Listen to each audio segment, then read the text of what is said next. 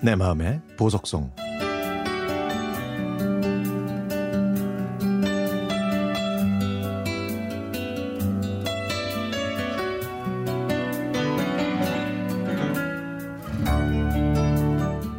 월드컵 열기가 채 가시지 않은 2002년 11월 23일 저녁.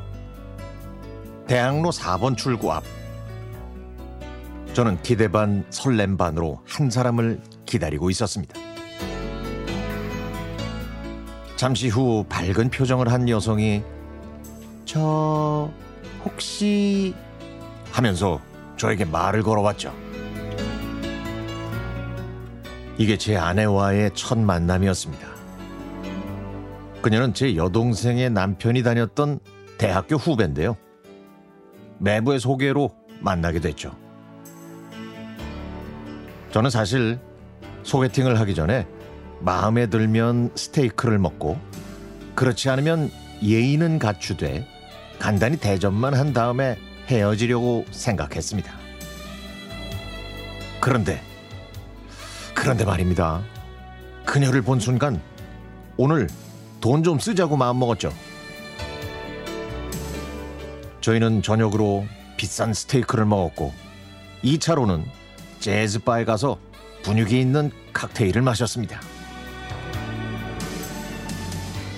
당시 아내는 제천에서 고등학 아, 초등학교 교사를 하고 있어서 저희는 서울과 제천을 오가며 장거리 연애를 해야만 했습니다. 1년 반 정도 연애를 하고 결혼했지만 그 후에도 꽤 오랫동안 주말 부부로 지내야 했죠.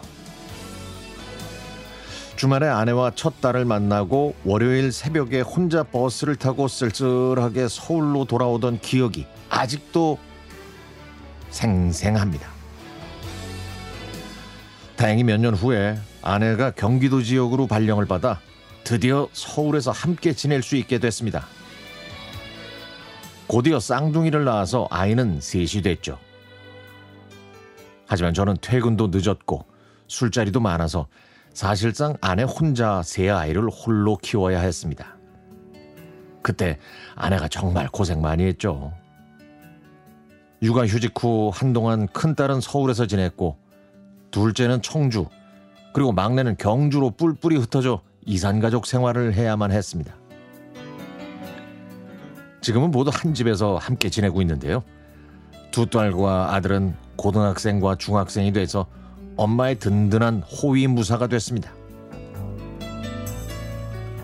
제가 평소에 자주 듣는 이 방송을 통해서 제 아내인 구리 교문초등학교 김명화 선생님께 전합니다.